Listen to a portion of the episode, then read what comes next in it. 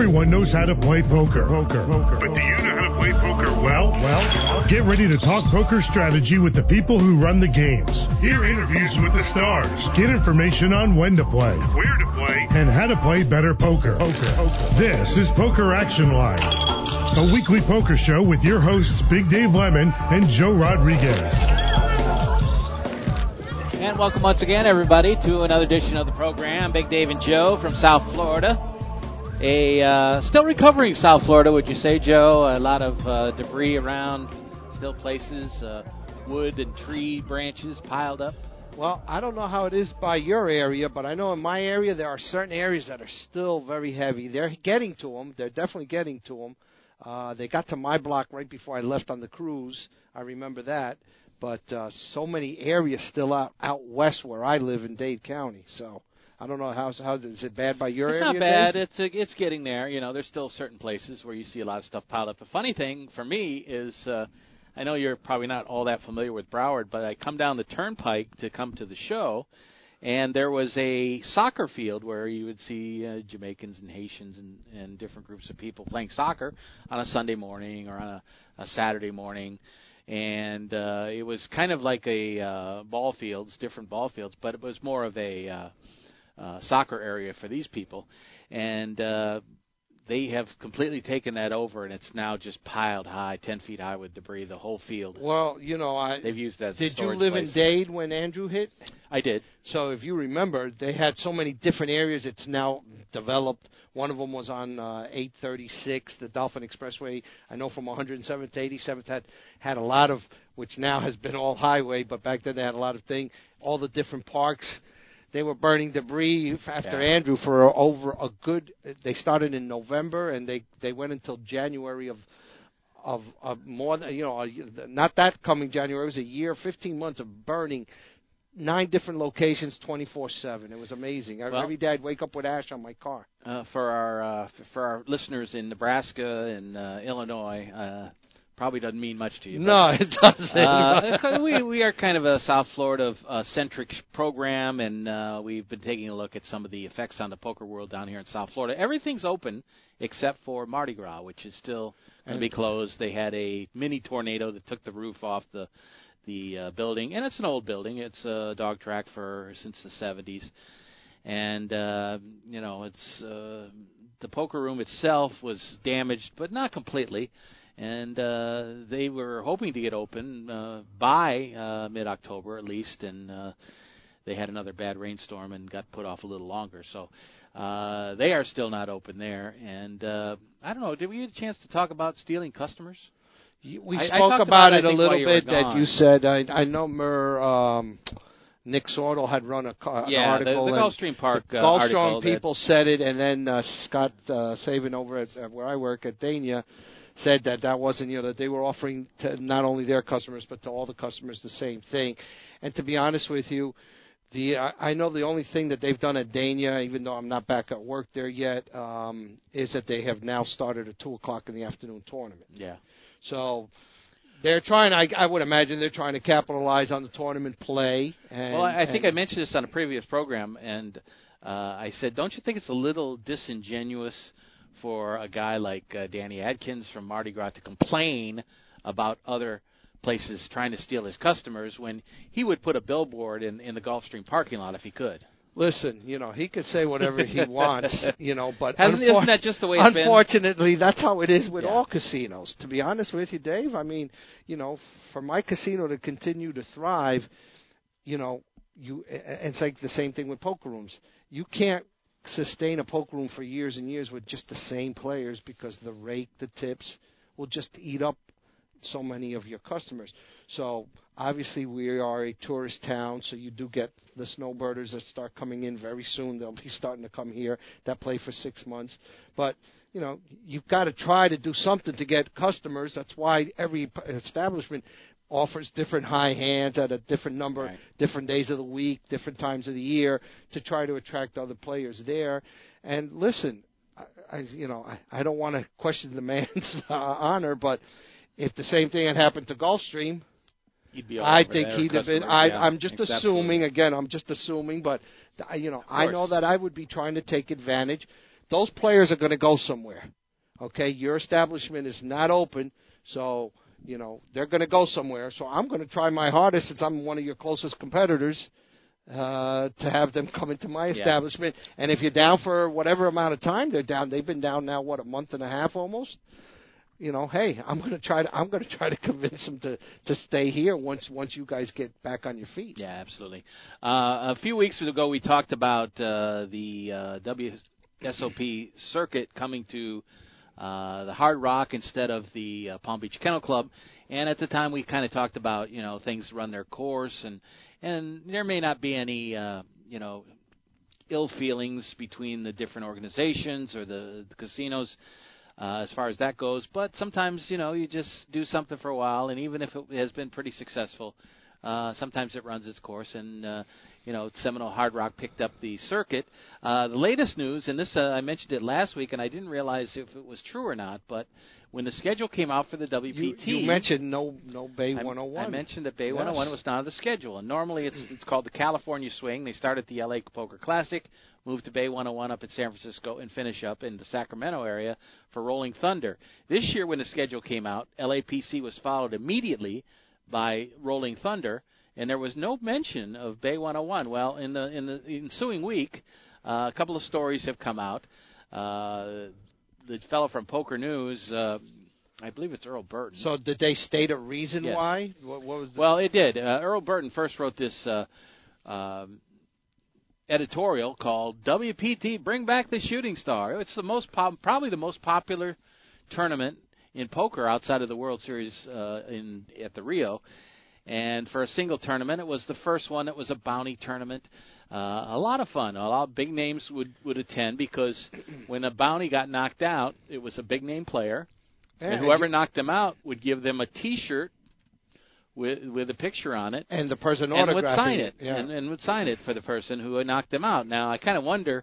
Here, years and years have passed. How many of those T-shirts are still in possession of the people who uh, got them? Are they prized possessions? Is it something you it all wear, it all depends on or who you just stick it in out. a drawer? You know, listen, like like I do. It all depends on how big a poker fan you are. You know, uh, it'd be nice if it's you know if it's Phil Hellmuth or Daniel Negreanu. You know, Right. these are these are Hall of Famers. These are Hall of Famers, and you know, put it in a frame or put it up somewhere where it'll you know it'll be up there for you, and you you know. It, I know that I would keep it, especially if it was somebody a big name, a big poker name, someone who's in the Hall of Fame, or someone who has won multiple bracelets. You know, some somebody big in the poker industry. Yeah, it would be cool, and uh, I certainly would consider it a prized possession. Uh, especially when you you feel like, wow, I knocked out this great player. Uh, Just, you know, just I, think I, about the stories. Just think about the stories you could tell your friends, you know, for years and years, and then they'll start using your shirt as, "Hey, did you hear Big Dave knocked out so and so? He's got that shirt, you know, uh, signed by that player." And not only that, but they, they would sign it, and sometimes it was some kind of snarky comment or uh, maybe an angry re- retort. but sometimes it was a funny joke or, or, or something like that. It would be something that you would be nice, nice one out, or you caught on Yeah, me, signed exactly. so and so. exactly. Mike Madison uh, writing some stuff. Anyway, uh, the the Bay 101 has been on the uh, WPT tour since their second season in 2004. Wow, that's Uh, a long time for them to break up. and it started off uh, with 243 players, which they said was unheard of at the time to have that kind of a turnout.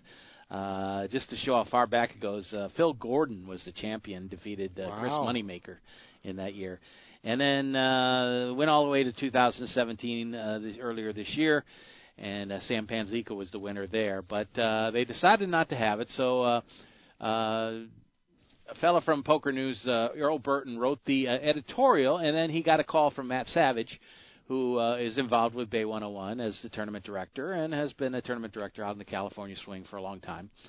And uh, he responded, and uh, you know, as you might figure, it's kind of uh, you know basically uh, it was the decision of we mutually agreed on Uh, both sides. I, I- I mean, listen, without being privy to any of the information, I would imagine the dynamics of the agreement obviously changed, and I would imagine Bay Bay 101 just wasn't comfortable giving up whatever it is that they had to give up to the WPT. yeah, You yeah, know that that so. that's usually why something that has been running for such a long time breaks. Either that or the numbers at Bay, O- Bay Bay 101 warrant up to what WPT wanted to, and I don't know. You know, I honestly never looked at those numbers. I'm just assuming that everything had been going well, like all the years, like we assumed here with the Palm Beach Kennel Club. Right, exactly. That lost, you know, gave up the WSOP circuit event. Well, as as a as a manager over at, at Miami Jai-Alai for many years, you probably considered tying yourself in with some tours. Uh, obviously, the smaller ones that were maybe a little more affordable. You probably never had any discussions with the WPT, but uh, there's a pretty good price to be paid to get those things hosted at your place. Yes, yes, there are. You know, I had card player people call me for their poker tour, and then the uh, I believe the one that Greg Raymer's at the Heartland tour. Heartland Poker they, Tour. They contacted me too, and I know first of all we didn't have the space for it to have that kind of thing, and I don't think they would have been into it. I know that Noah, without going into details or numbers, you know, when they got the WSOP circuit event, it was a very large investment. Yeah. Okay, my guess is you know they had to buy the WSOP chips, and as I know that extremely well, those are not cheap. They, even if they gave it to them at a discounted price with the amount of tables and tournaments that they were going to be running, they had to invest at a bare minimum three to four hundred thousand in chips. That's and that's getting a tremendous break on the price of those things. The felts that you have to put on there, you know, um, I don't know what percentage of the buy-in of the of the you know the the, the poker rooms cut in goes to the WPT for all the work that they do with their advertising and everything else. So it's an expensive venue. Now, it once you get that thing and it's successful, like the W, uh, like uh, Palm Beach Kennel Club did, Dave, you don't have that expense every year. You have it that one year, and now you're kind of, you know, like a signing bonus. You're, right. you're spreading it out over the course of years to get that. The one thing I can tell you, because these numbers were up there, Dave, is I remember the first year you had looked at uh, Palm Beach Kennel Club and the Isle were always fighting for number one you know, money wise every month, going back and forth. They were all doing roughly around a million at that time, and this was a 12-day event in February, which is sh- the shortest month of the year, and their numbers grew to just over two million. So that first year they were they brought in over a million more than they were used to. The following year is like 1.3, you know. So again, maybe that first year, my guess would be their expenses probably somewhere around half a million. I don't know how they ar- arranged it, you know, right. what kind of agreement to pay it off and everything else. But whatever it was, you know, they went over it. Now I don't know if they get the chance to sell it back to them, sell the chips back to them, how that works. But yeah, it is expensive, Dave, and you have to have the room for it. We know that Palm Beach Kennel Club built a special room for it. Here's another thing: they're they're mentioning that it was a mutual split, but they didn't mention why both parties decided to part ways, right? Not really. In the article, think about it.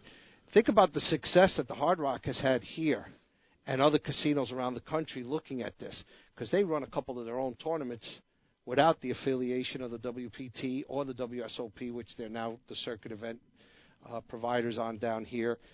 Maybe Bay 101 figured, hey, we can do this on our own and not have to shell out the amount of money that that you know WPT might have demanded. Yeah. For this, so. will you draw as many people though without the affiliation? Well, that's that's one of the things that's why you take information from players voluntarily, emails and all of this, so you know how many are locals coming in, how many are from outside. You know, do your email blasts, you, you target certain people. You know, and if you think you can put on the same the same you know product out there for these people, um, you know, you take a shot at it because you're going to be saving yourself whatever that bottom line was with the WPT. So that kind of helps you save. You know, if that, I'm sure that was a significant number for the days that they ran it there. Right. So that's a number that you can put into guaranteed prize pools, into into other things that would attract players to come and play in your room and in that tournament.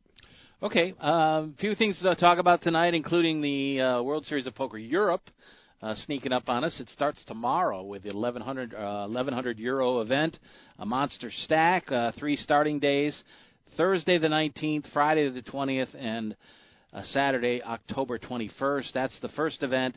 Main event is uh, a little later on. Uh, it is actually the high roller is on the on, on November 1st. Uh, the main event starts November 4th. So uh, uh, you know, I think there's a little less interest in it, especially with there being no uh, November 9, so there hasn't been that constant coverage. But uh, the main event is a uh, 10,350 euro buy-in, and uh, that gets underway as I mentioned on the fourth. But uh, curious that they've scheduled it now. You know, which would have been the time that the exactly. November Niners would have been just about getting ready to start down here. Yeah, exactly. Uh, but there is some interest in it because. Uh, the Player of the Year will be decided, and you know who the front runner is for the Player of the Year, WSOP Player of the Year. No, I don't. Now you'll forgive Chris me. Jesus Ferguson. Oh, because of the success he had. Yeah, it was uh, basically the way the Player of the Year awards are are structured.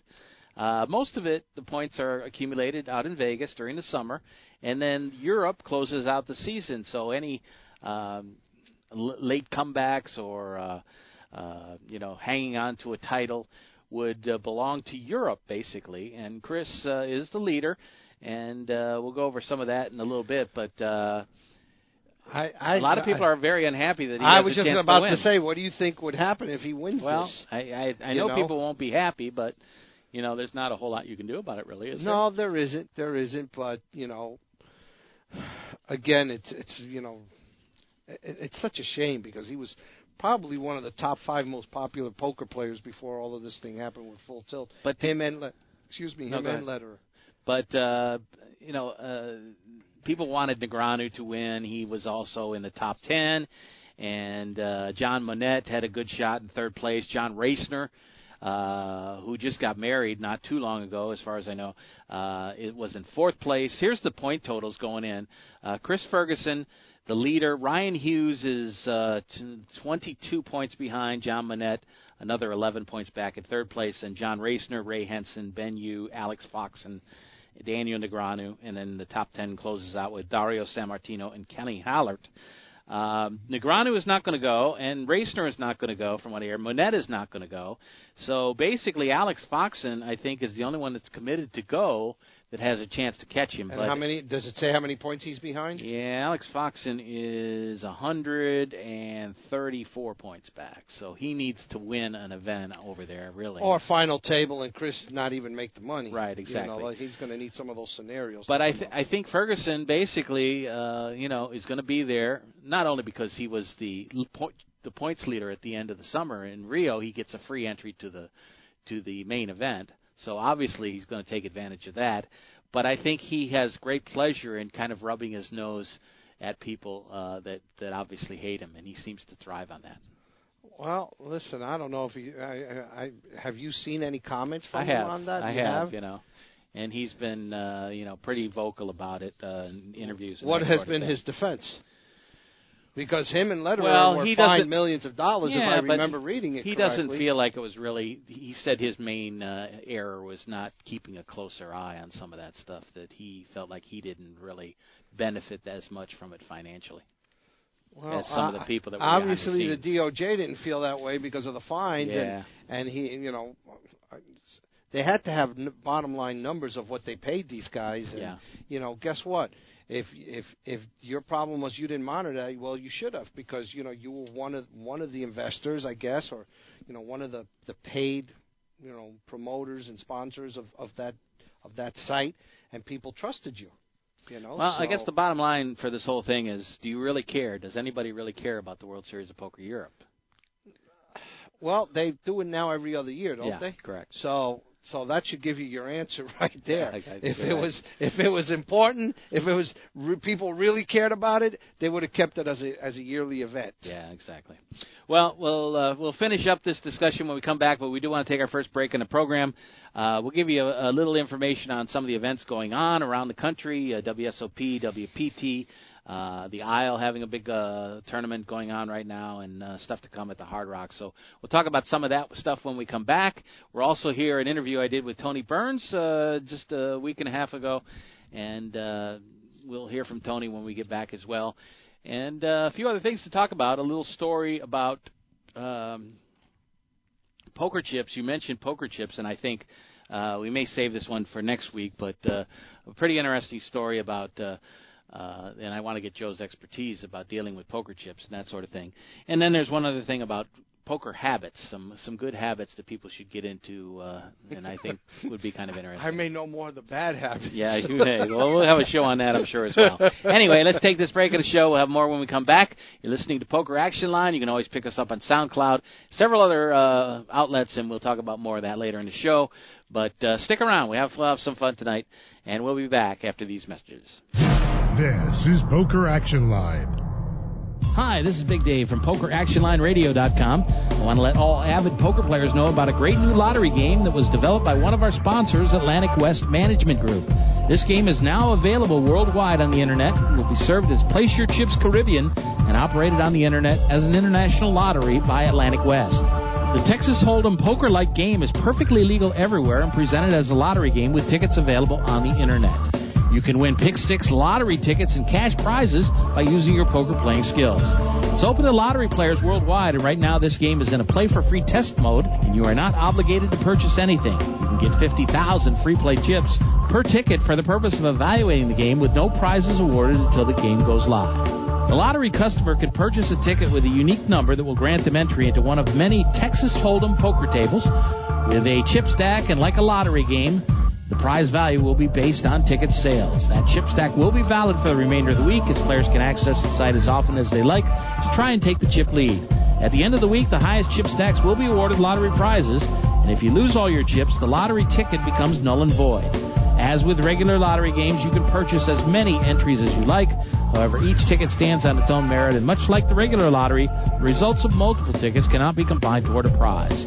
The name of this game is Place Your Chips Caribbean, and you can access a live demonstration of the game right now at www.placeyourchipscaribbean.com. We believe that when it goes live soon, there will be a heavy demand for this game, as most lottery players would much rather have some say in the outcome of their lottery result. Their odds of winning are greatly improved if they're able to utilize their playing skills in order to increase their chances of winning. I hope that you will try the Play for Free demonstration and hope that you will join us when the Play for Real game becomes available later this year. WFO Radio NHRA Nitro is all about the NHRA Full Throttle Drag Racing Series. Join Joe at 7 p.m. Eastern each Tuesday night for the first edition of NHRA Nitro. Featuring the NHRA's Alan Reinhart. Race winners stop by to talk about bringing home the Wally every Tuesday night following NHRA national events. NHRA Nitro is available on demand anytime on the WFO radio application and at WFOradio.com.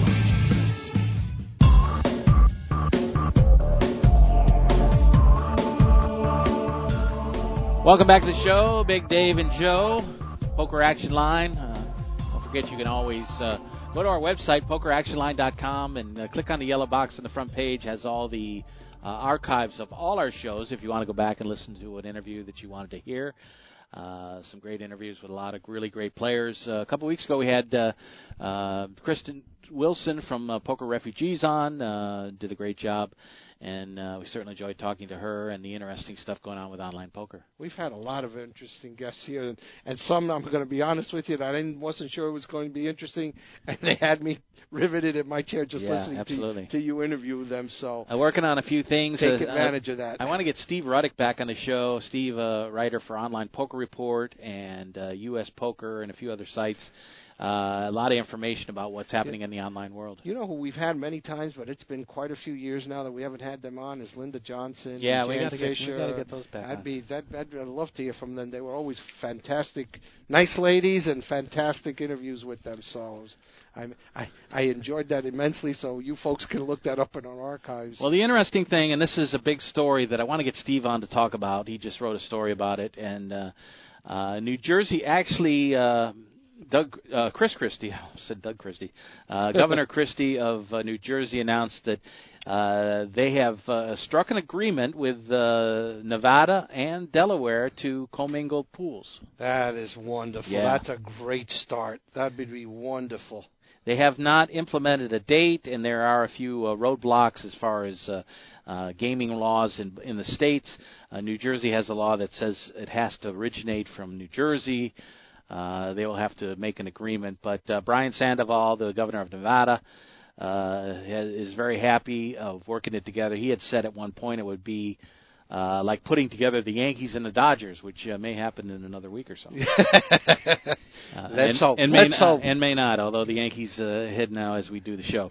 Uh, Delaware and Nevada have been sharing their player pools for a couple of years, but there's less than a million you- you- people in you- Delaware. There's less than three million in Nevada. you got two states that are small. Yeah. You know, uh, And then you Nevada isn't that small, but it's not as Well, populated. and then you got nine more than nine million people in New Jersey, so that will really open things up. And as uh, it's a, it becomes a success, I, I would think that would open more things uh, around the country for different states to get it. So uh, I want to talk with Steve about that and get the implications and whether that's going to happen sooner rather than later.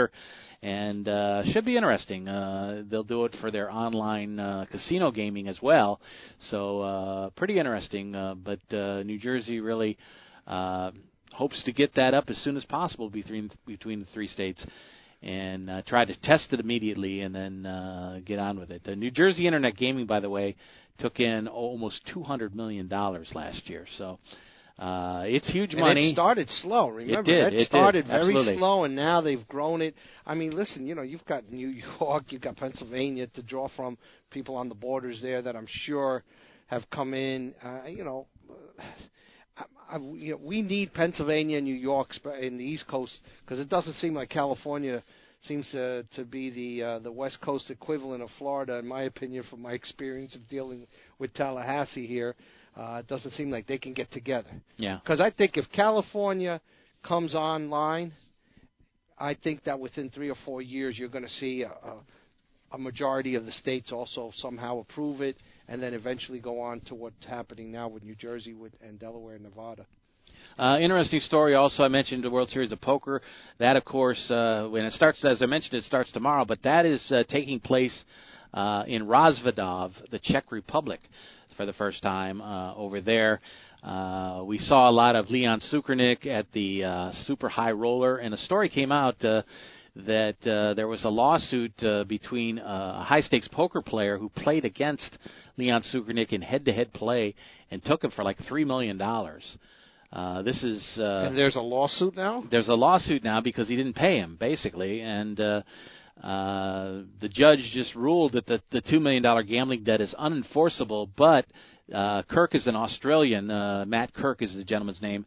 Uh, could be entitled to damages if he can prove that Tsoukernik never intended to repay the money. He did pay him one million dollars because Tsoukernik played in that super high roller out there at the Aria, Right. won one point eight million, turned around and gave a million to this guy, and then said, you know, that's it. I'm not giving you the rest. Uh, so That's this a that's a pretty uh well I, I don't know if I- Scumbaggery? scumba- scumbaggery move to be doing. Yeah.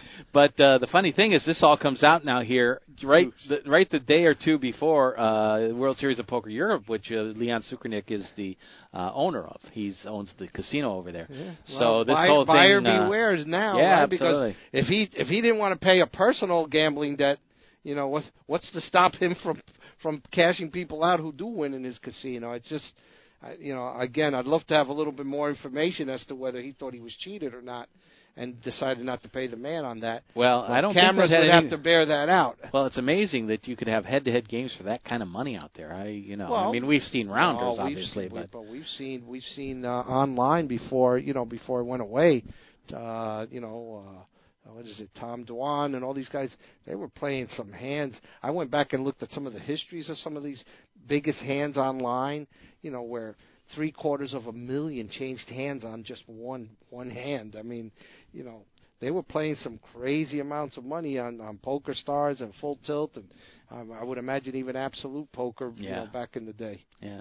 So Funny you mention that. I got another story about that. uh, but uh, uh, it's kind of uh, bizarre that a guy like this, with a great reputation for a nice new casino over there, uh, gets the WSOP circuit, and he's out there playing uh, for millions of dollars in a heads-up game. And reneging on the payment of it, you know, why you would put your reputation on the line like and that. And once again, eh, I mentioned if he thought he had been cheated, if he thought he had been cheated, he wouldn't have given the guy one million. right, exactly. You know, so why why pay the man a third of what you owe him, and and not the other the other two million without without a reasonable explanation to it. So, well, let's turn things back locally here a little bit. Uh, the Isle Open is underway. Uh, the main event still co- to come. Uh, tomorrow, actually on Friday, Friday, Saturday, and Sunday will be event 15, which is their $1,100 tournament with a $150,000 guarantee. And then the following weekend is the main event, the championship event with a half a million guarantee, $1,500 buy-in. That's the 26th through the 30th. Uh, I've been watching some of the results, and uh, I saw that Abby Daniels uh, was involved in the chop in one of the early events, and a lot of the big name local players are uh, involved over there at the Isle Casino. So that is going on now. Uh, the Rock and Roll Poker Open is in uh, November. Uh, later in the month, uh, they also announced at the Hard Rock they have a tournament called the Fun in the Sun, which will be right after weekend after Christmas, and uh, a lot of stuff coming up. But uh, um, you know, there's there's always stuff here in South Florida, but basically it's a good place for me to go and talk with some of the players that come to town. And I got a lot of interviews. You've gotten a lot of great interviews at the over Hard the years there. Uh, I played a few of them over the last couple of weeks, but I did have one with Tony Burns that I uh, did a couple of weeks ago. And kind of a wrap up on uh, the whole tournament, the SHR Poker Open that just finished over there. I want to hear from Tony and uh, a few of the things he had to say as uh, they took over uh, the circuit event. This was actually at the circuit event that uh, we did this interview at the conclusion of it, and kind of put a little wrap on what was happening over there. The end of another great tournament. The first time the Seminole uh, Hard Rock hosts the WSOP circuit after many years at the Palm Beach Kennel Club. Uh, how do you think it went? I think the the whole series was an absolute success. Uh, you know, we had over uh, 900 players for the for the main, and uh, all the events uh, clicked off, uh, you know, really well. You know, we knew that there was going to be a slight impact from the hurricane, uh, and it showed a little bit. Uh, but you know, when you had, uh, we guaranteed, you know, half a million on the opener, strong turnout on the opener. You know, the 1100, uh, you know, we had 100, and, I believe it was 81 entries for the 1100 event. Uh, the high roller, you know, over 130 there. Uh, the seniors event, great turnout. 220 was like one of our biggest seniors event. So, you know, a lot of new faces uh, that, you know, I had never seen on property in the two years I've been here. So, you know, it uh, overall just a terrific success.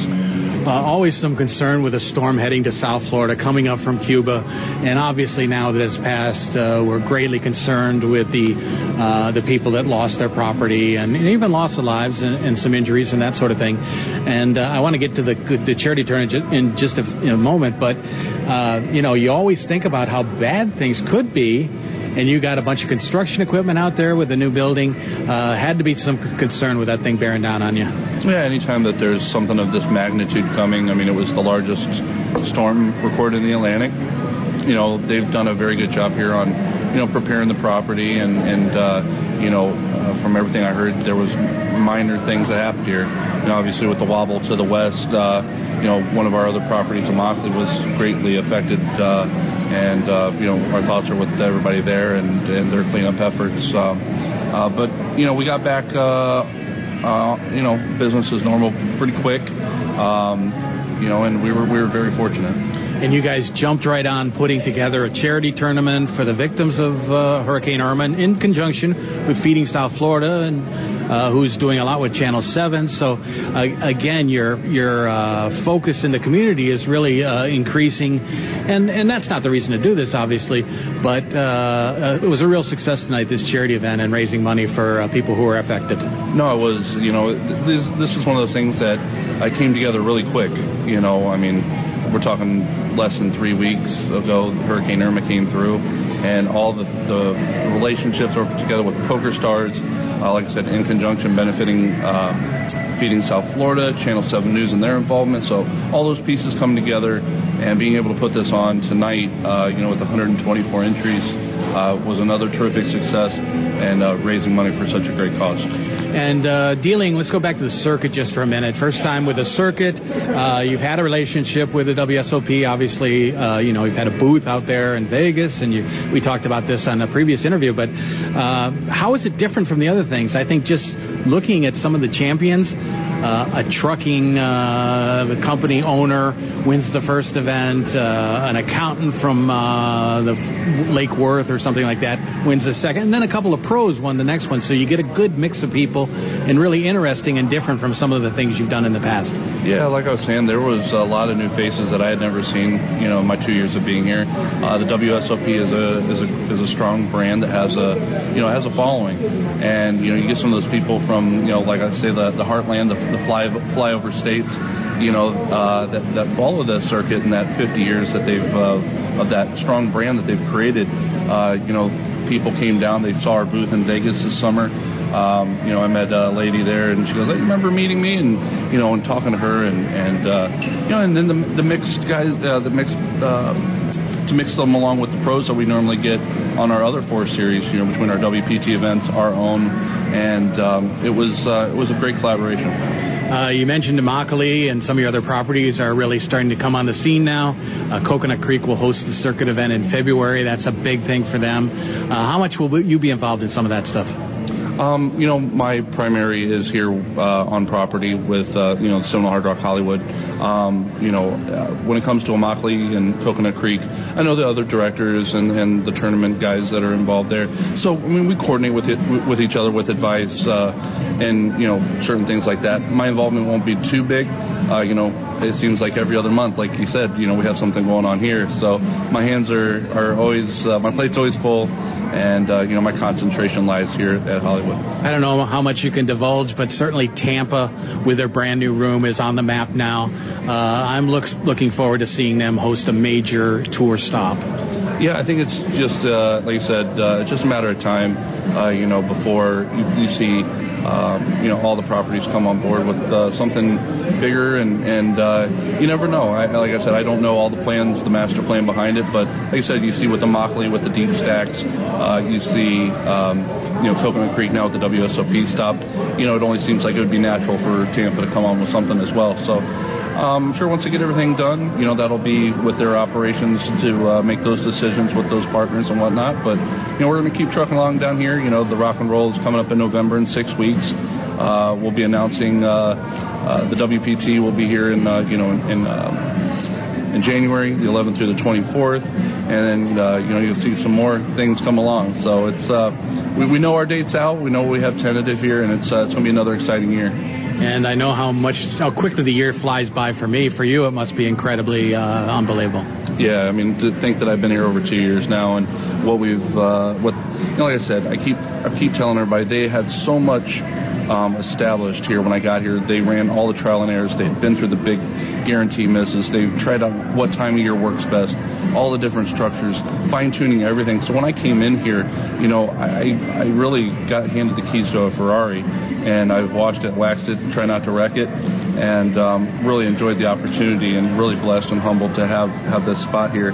And like I said, um, in two years, you know, we're going to be standing on something even bigger and, and better. And um, I can't wait to see what it what it uh, what it holds. Uh, congratulations, another tremendous job. Uh, World Series of Poker circuit now on your resume, and uh, I'm sure you're thrilled about that. I am. I am. It's it's awesome to, like I said, to work with Matt Savage, WPT, and uh, you know to also work with Jack a little bit and talk to him, and you know new relationships. You can never know uh, enough people in this industry, and especially some of the pioneers uh, that you know you can talk to and uh, and just I can continue to grow. Like I said, I'm still 35. I feel like I'm you know very very blessed in this opportunity at a young age to continue to grow and and uh, just the biggest thing is just continue to listen to the players and I know they appreciate it. Oh, you deserve it, man. Thank you. Thanks, Dave. Tony Burns, the tournament director over at the Seminole Hard Rock, at the conclusion of uh, this year's WSOP circuit event. A bit, another big success for them there. Let's take a break on the show. When we return, we'll get into this little discussion about good habits that you should develop in the uh, game of poker, and uh, we'll finish up with uh, some information on what's going on around the world of poker as far as tournaments go. We'll do all that when we return here on Poker Action Line. This is Poker Action Line. This is Big Dave for PlaceYourChipsCaribbean.com. Want to know what's really cool? Your charitable tax-deductible donation every time you play. PlaceYourChipsCaribbean.com. The feel-good gateway to fun and prizes. Play free. Learn our system. Get 50,000 free chips and play for prizes. Play for scholarships that benefit Caribbean students. PlaceYourChipsCaribbean.com. Take it from Big Dave. A win for you is a donation to Caribbean education. PlaceYourChipsCaribbean.com. It may be hard to believe, but people just like you are already saving money. FeedThePig.org makes it easy. Their simple savings plan teaches you how to start saving without going overboard. So you don't need to mooch off your friends. You gonna finish that grape? You mean the one in my mouth? You don't need to stop buying the necessities. What you're smelling is a natural musk. Ew. You don't need to be a medical test subject. How do you feel? Mostly okay. I. Sometimes, though. You don't need to get a second job as a stuntman. We need a new stuntman. Let's break for lunch. You just need an internet connection. Don't get left behind. Start your personal savings plan with the tips and tools on feedthepig.org. That way, you don't need to sell your soul to the devil. 15 bucks is the best I can do. All right, deal. Brought to you by the American Institute of CPAs and the Ad Council.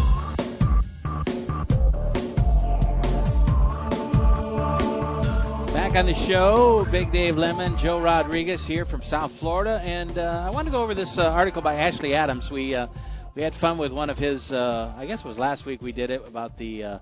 Uh, is it cheating or is it n- Yes, perfectly that okay? It. That was cheating, uh, unethical, or okay. Right. well, this current one is poker habits, and he has two columns: good ones to adopt and uh, bad ones to avoid. We'll do the good ones to adopt and give you a few little bit of instruction from Joe on uh, things he's dealt with in poker rooms and and the things that he's seen. Uh, the first one, uh, the first item is. And and this is all kind of basic uh, common sense advice, but uh, we'll maybe expand on a little bit. The first one is play when well rested. And it's funny because I've been watching the other night. I watched some of the World Series of Poker coverage as we move into the fall here from the summer's main event. And there's a character called Mick, Mickey Kraft that uh, was getting a lot of uh, publicity. Uh, kind of a fun guy, uh, a drinker, but a pretty good player and uh, interesting player. And uh, they talked about how the night before he'd only had 45 minutes sleep. Came back and played day, uh, I guess it was day four of the main event. Uh, not too cool, but uh, or smart, but uh, it was kind of interesting. Anyway, uh, talk about that just a little bit. Uh, you ever go out there where you where you start your event and you you know that you really shouldn't be playing because you're not well rested? Uh, yeah, and I've seen a lot of people who do that.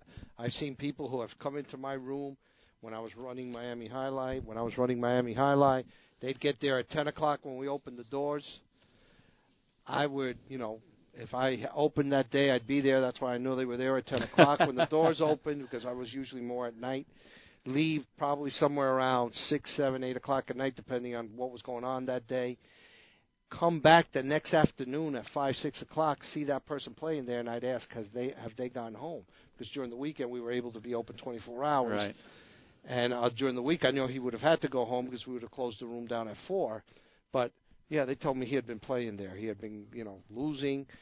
You, I mean, listen, I, I still remember from a couple of years ago when Bernard Lee kind of mentioned something about being well rested for the WSOP, and most articles that tell you how to prepare for that tell you to be well rested. I know that I have played terrible poker when I've when I've extended my my time and you know and maybe had a few cocktails or a couple of beers, downed a few beers. I know I used to down more than just a few beers playing. Um, but when you're playing Not- in not a smart. tournament, it's not a smart thing to do. Unfortunately, it is probably one of that's that rule is not adhered to by a, a large majority of poker players. I would imagine. It's it's normal to get tired during a session. That might be the time to get up and leave, but certainly don't start when you're not well rested. Uh, number two, play when well funded, uh, and this is something in the poker world that we see people, uh, Well- you know, they can't afford it, playing with scared money. We've talked about that a million times. Yeah, and then you have the railbird people or the other people who, you know, eventually get tired of lending these people money, you know, and um, that's just one of the things that I used to get involved with. Like, you know, you didn't want to see anybody. They, I mean, these people would ask dealers for money. They'd ask me for money, and it's just, yeah, you should be well funded. But once again, I would imagine that better than 50% are are not forget about well funded. They're not funded enough to play the some of the games that they're playing in. Okay. Number three, arrange and check your cards methodically. Uh, he says pick a method and stick with it. Do it the same way every time till it becomes routine. Some people like to look at their cards right before to, they need to make a bet. Some people do it right immediately and then turn around and kind of see how other people are reacting to their cards. Going going back going back to another one when we had Jerry Yang on and we asked him how he did this and he goes that I asked him my question was similar to do you have any tips as to how you should you should handle yourself and I'm going to use Jerry Yang's answer for this where he said I counted to 10 before I made any action whether I was going to call, raise or fold. Mm-hmm. So no one could get a read as to how good his cards were. You know, if you're constantly picking up your cards and then getting your chips and throwing them in there or taking a raise, people right away are picking up. Oh, he's got a great hand. He's not trying to bluff with that hand. It's it's a tell. It's a, you know it becomes a, a, a human tell. So yeah, this is great. I just don't see a lot of people. They try to follow this, Dave, but human Very nature tough. usually comes in, and you have to be so disciplined to consistently do the exact same thing. I'm sure some people try to offset it, knowing that someone else there may be watching them, and try to do it like a reverse uh, reverse method on them. But that's that's a great advice. Great advice. I try to do that, but there does come times when you're either so bored, you know, the, or, you know, you're just running card dead, whatever it is. All of a sudden, you see a hand and you get excited. You've just given it away to the Yeah. to the to the good players that can follow that, that know it. Important to mix up your game in poker, but not your your methods. Yeah, exactly. You to want give away information. Exactly. You want to change. You want to change how you, you know, uh, the hands that you're raising with, the ones that you're calling with. Exactly. But you want to follow the exact same pattern of of however you deal the same way you pick up your chips, same way you throw them into the pot. Believe it or not, these are all tells that top-notch poker players will pick up on, and eventually, when they get enough, enough chances to see what hands and and put to memory what kind of moves you made on the table, uh, whether it was your cards, your chips, the way your voice sounded, you know, Mm-hmm. uh, they will take advantage of that big time. Along the same uh, route, memorize your cards once you look at them. Uh, he said if you can't memorize two cards, you shouldn't be playing poker. Uh, there's no reason to recheck your whole cards. S- look at them once, say them to yourself, and remember them. He said otherwise you're giving away information Eh, it- uh, needlessly. Same, same, same material. You know, like they they. And I can't remember because I don't. You know, most of the people I've played with usually put a chip on them. You know who the inexperienced players are. They're the ones that are constantly looking at the at the cards. And there there used to be another big tell. I don't know if people have corrected that. That when when when somebody when you make a bet and your opponent who has cards looks down at their chips, most of the times you're going to be in big trouble because they're trying to figure out how much they're going to raise with the, with, with whatever cards are up on the board. Number five, nest and cover your cards. This is uh, s- similar to what you said before. Uh, do you use a card protector or do you just put a chip If on I top? if I bring my card protector with me, if I remember to bring it when I'm playing, yeah, I'll put my card protector. If not, I you know as soon as the cards are dealt to me, my my method is to grab a chip and put it on top, and then when it's my turn to act, I slide the chip off, look at it, and I've always tried to, uh, if not count it out in my head, you know, kind of act in the same as I just mentioned a few seconds ago about what Jerry Yang said.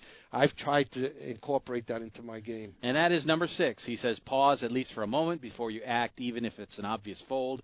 Uh, this is exactly what you just said. Yeah, you don't wanna give away He, does, he says he doesn't say anything about counting to ten, but he says you should at least give yourself two or three seconds to act. Uh, if you have to take longer for a tough call, then then that's okay. But uh, you know, make it look like you're thinking about your cards, even if you have a quick fold. I'm going to tell you one of the probably this has got to be in the top two for for for very good players.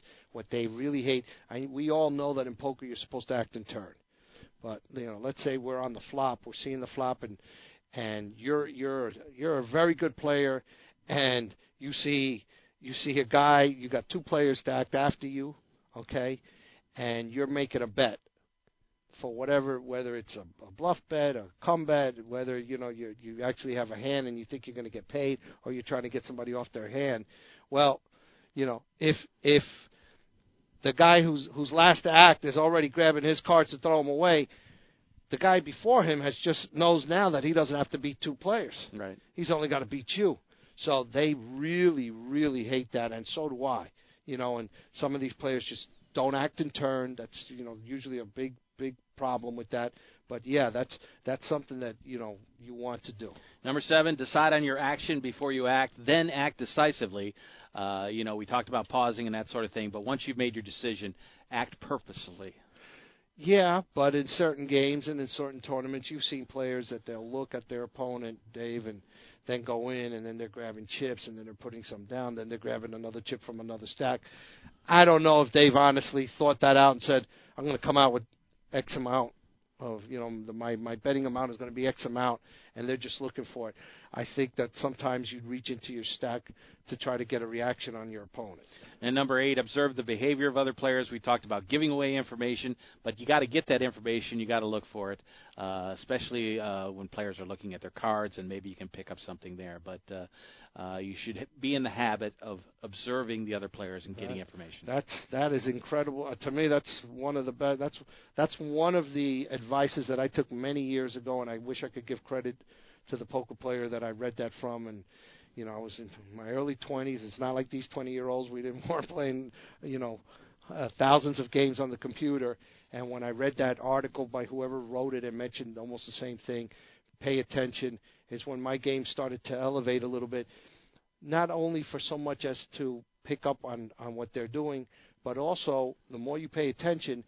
One of the exercises that I loved and helped me a great deal was starting to put when I wasn't in the hand, and let's say you and Gio are playing in a hand, and I saw what you bet on the flop, what you did on the turn, and then on the river you did something else, and then your opponent, I'm using Gio's name here, did something else, and it looks like you're going to call. One of the things that I do is I'm trying to put you on a hand, and I'm trying to put him on a hand. Obviously, you know that's what you want to do, but you want to see how good your reads have become. So, and the only time you can do that is obviously you'd love to do this when you're out of the hand, so no one's paying attention to you because you're going to see an opponent that you've been betting against um, or calling against. So here, to me, that helped me elevate my game, and I still do it to this day, putting people on on hands based on the flop, how they've act, you know, how what kind of bets they've made, and that can only improve your game. So that that to me is should have been at the top of the list. After you observe them, you should categorize your opponents. Uh, maybe if you have a little word like fish or or uh, loose Well, aggressive or, or something like that. Online, you could play. You could put You can notes. make your you notes, could make your notes, and I've done that many a times. In mental, you know, you kind of, you know, I know. Remember getting back to Jerry Yang saying that he wrote things in a book. He'd step away from the table to remember it, since the main event was such a long ass tournament. But, you know, you're for the night. I'm I'm putting mental things on you, and I've been luckily I've been blessed for the most part. If I play you again in six months and I remember who you were because I had to make a mental note on you. I usually will remember that player, and for the most part, I've been able to remember what you did in the cash game against me and what you did against other players, and I've already categorized you as a certain type of player. Number 10, organize your chips. Uh, first of all, it's good etiquette so that people can, when they make their bets, you obviously it's kind of like a rule to put the bigger Chips on top. denominations on top or in front. You can't hide them behind, although some people will try to a, angle a lot of to people do that. A lot of people do that. Uh, but also easy for you to count, so you know what when the bet is there. If you got the player covered, that sort of thing. Uh, how do you stack your chips in tens, uh, 20s, fives, 20s, twenties? 20 stacks of 20s. I mean, it's easier to move, maneuver with. Okay. And, you know, most poker players, like dealers, you know, if if you've been doing this long enough, you've almost become a professional chip handler. Right, Just because of the amount of time that you've done it. So, you know, you're used to working with a stack of 20. So if you grab a whole stack, you you feel it in your hand. You know that it's 20 chips, and you cut you know you cut out if you're going to bet 10 chips of whatever denomination or three chips of this and grab some chips from another stack, different denomination. So, yeah, you know, that's nice. But some people like, yeah, I'm sure you've seen it. Some people like to make mountains that come up like this. They're like 40 chips high. I, uh, you know, everybody has their own little superstition or Right. superstition, as I like to say. uh, number 11, take a break regularly. You want to stay uh, focused and thoughtful. And so he says make it a point of getting up from the table for at least a minute every half hour. Yeah, just to you think? stretch your legs. Yeah. And at our age now, Dave, for for older poker players, it it's more of a requirement than than a suggestion. You know, you you definitely want to uh, get up. I mean, listen, he's giving generalization rules here. Right. You're you're in a you're, if you're in a very good rock'em sock'em poker game, and you think you're you're a superior player to most of the players on the table, you you may not take a hand off. Right. But it's never wrong to take us. I I love to do that more so, and I had to learn how to do that more so when I've taken a bad beat. You know, kind of clear your head out a little bit and take some of the emotion, some of that edge off because uh, I myself, and I've seen hundreds, if not thousands, of poker players in my lifetime uh, barbecue some chips right after they've had a bad beat put on them. Absolutely. Uh, five more to go. We'll get back to them. We'll take our final break in the pro- program, and when we return, we'll finish up and we'll give you some information about some big tournaments around the country. Uh, when we return here on Poker Action Line. This is Poker Action Line. Hi, this is Big Dave from PokerActionLineRadio.com. I want to let all avid poker players know about a great new lottery game that was developed by one of our sponsors, Atlantic West Management Group. This game is now available worldwide on the internet and will be served as Place Your Chips Caribbean and operated on the internet as an international lottery by Atlantic West. The Texas Hold'em poker-like game is perfectly legal everywhere and presented as a lottery game with tickets available on the internet. You can win Pick Six lottery tickets and cash prizes by using your poker playing skills. It's open to lottery players worldwide, and right now this game is in a play for free test mode, and you are not obligated to purchase anything. You can get 50,000 free play chips per ticket for the purpose of evaluating the game with no prizes awarded until the game goes live. The lottery customer can purchase a ticket with a unique number that will grant them entry into one of many Texas Hold'em poker tables with a chip stack and like a lottery game. The prize value will be based on ticket sales. That chip stack will be valid for the remainder of the week as players can access the site as often as they like to try and take the chip lead. At the end of the week, the highest chip stacks will be awarded lottery prizes, and if you lose all your chips, the lottery ticket becomes null and void. As with regular lottery games, you can purchase as many entries as you like. However, each ticket stands on its own merit, and much like the regular lottery, results of multiple tickets cannot be combined toward a prize. The name of this game is Place Your Chips Caribbean, you can access a live demonstration of the game right now at www.placeyourchipscaribbean.com. We believe that when it goes live soon, there will be a heavy demand for this game, as most lottery players would much rather have some say in the outcome of their lottery result. Their odds of winning are greatly improved if they're able to utilize their playing skills in order to increase their chances of winning. I hope that you will try the Play for Free demonstration and hope that you will join us when the Play for Real game becomes available later this year.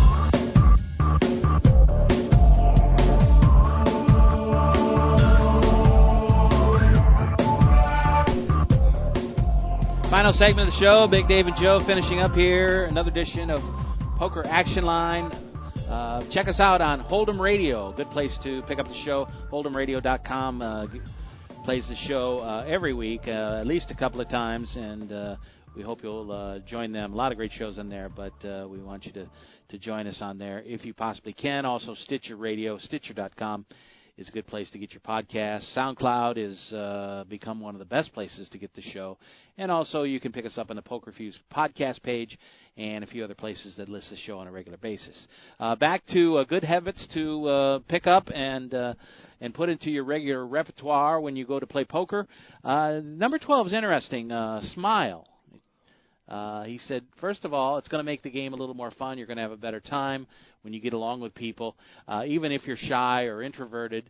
Uh, just give a smile, especially uh, to the player to the left of you. He says, because uh, sometimes it'll make them play a little bit more soft against you. Yeah, well, I've always agreed with that with that terminology. I've always tried to strike up a conversation. You know, if, if you make friends on the table instead of enemies, you'd be surprised how many times either people will check down to you when you've got a weaker hand, or you know get out of your way when you make a bet, even when you want them to get out of your way instead of calling. And I just, like I said, I think it makes it for a much nicer experience. And uh, you know, this is something, Dave, that you know, think about it at our age. Should we have to tell people that they have to that they should be smiling in a social, you know, social event of being out out in a casino? You know, that wasn't, you know, it shouldn't be the case, but because of all the other things that go on nowadays, you know, you you almost say, "Oh, I have to tell these guys about this," you know. So, but yeah, I think it, I think that's great advice. Breathe deeply is number 13. Uh, calming effect. Uh, he said, especially if you have a tough decision to make, it's going to make you uh, a little more comfortable and a little more thoughtful.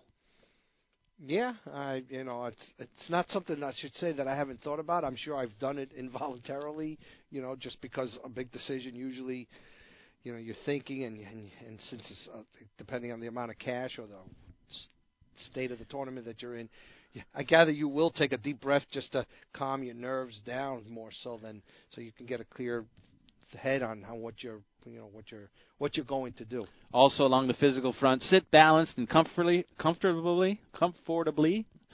Uh, in the short run, it can be uh, injurious some of the way some of people slouch and, uh, and hunch their back.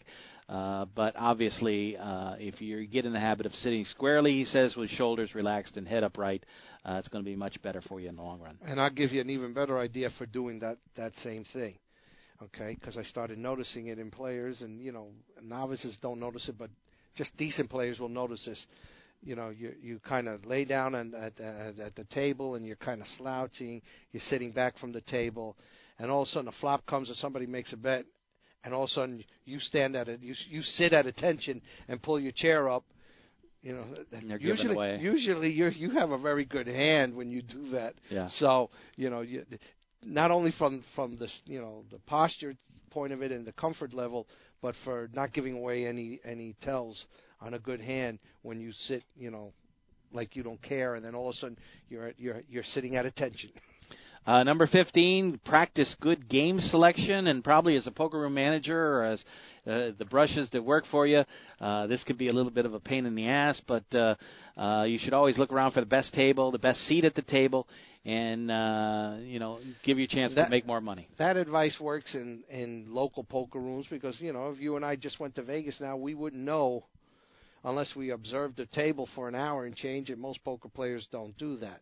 Uh, my experience as a manager, when I've seen people, you know, looking for a good game, is when they know there's a big fish on the table, you know, a high roller who just loves to, you know, jack it up there and you know, and throw chips in the pot and just get it stirred up. Uh, people come in, they see that table is full, and they immediately ask to be transferred to that table or first available seat. Uh, his last uh, good habit to get into: take session notes and player notes. Uh, get into the habit of uh, taking them down. You don't have to bring out a pad and write them down in front of everybody, but uh, a good thing to do is maybe on your phone you have a thing called voice memo. Learn how to use that and uh, make yourself a few notes and uh, and then look at them, listen to them afterwards. Like I mentioned earlier, I know online you can do that without. It doesn't matter. You're just making your notes on the players, and and the good thing is whenever that icon comes back up on your screen at a later date, it has a little marking on it. So all you have to do is click the box to see what you've written.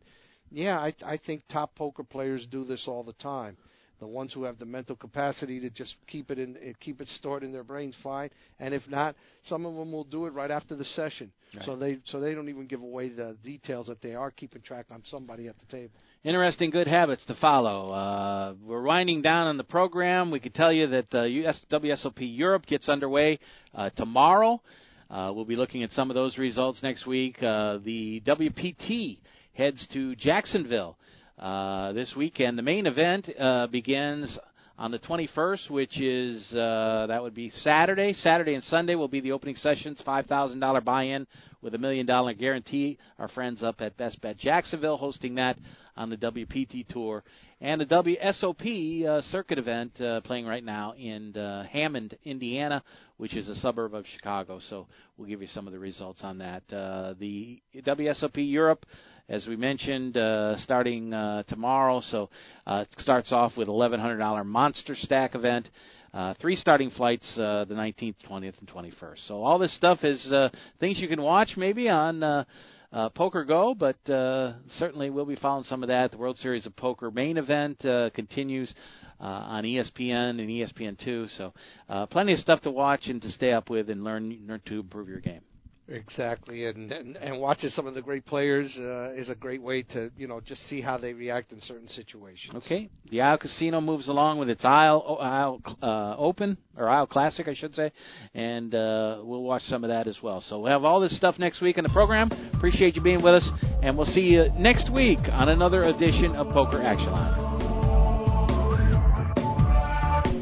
The views and opinions of the hosts, guests, or callers are not necessarily those of the station, its owners, advertisers, or agencies.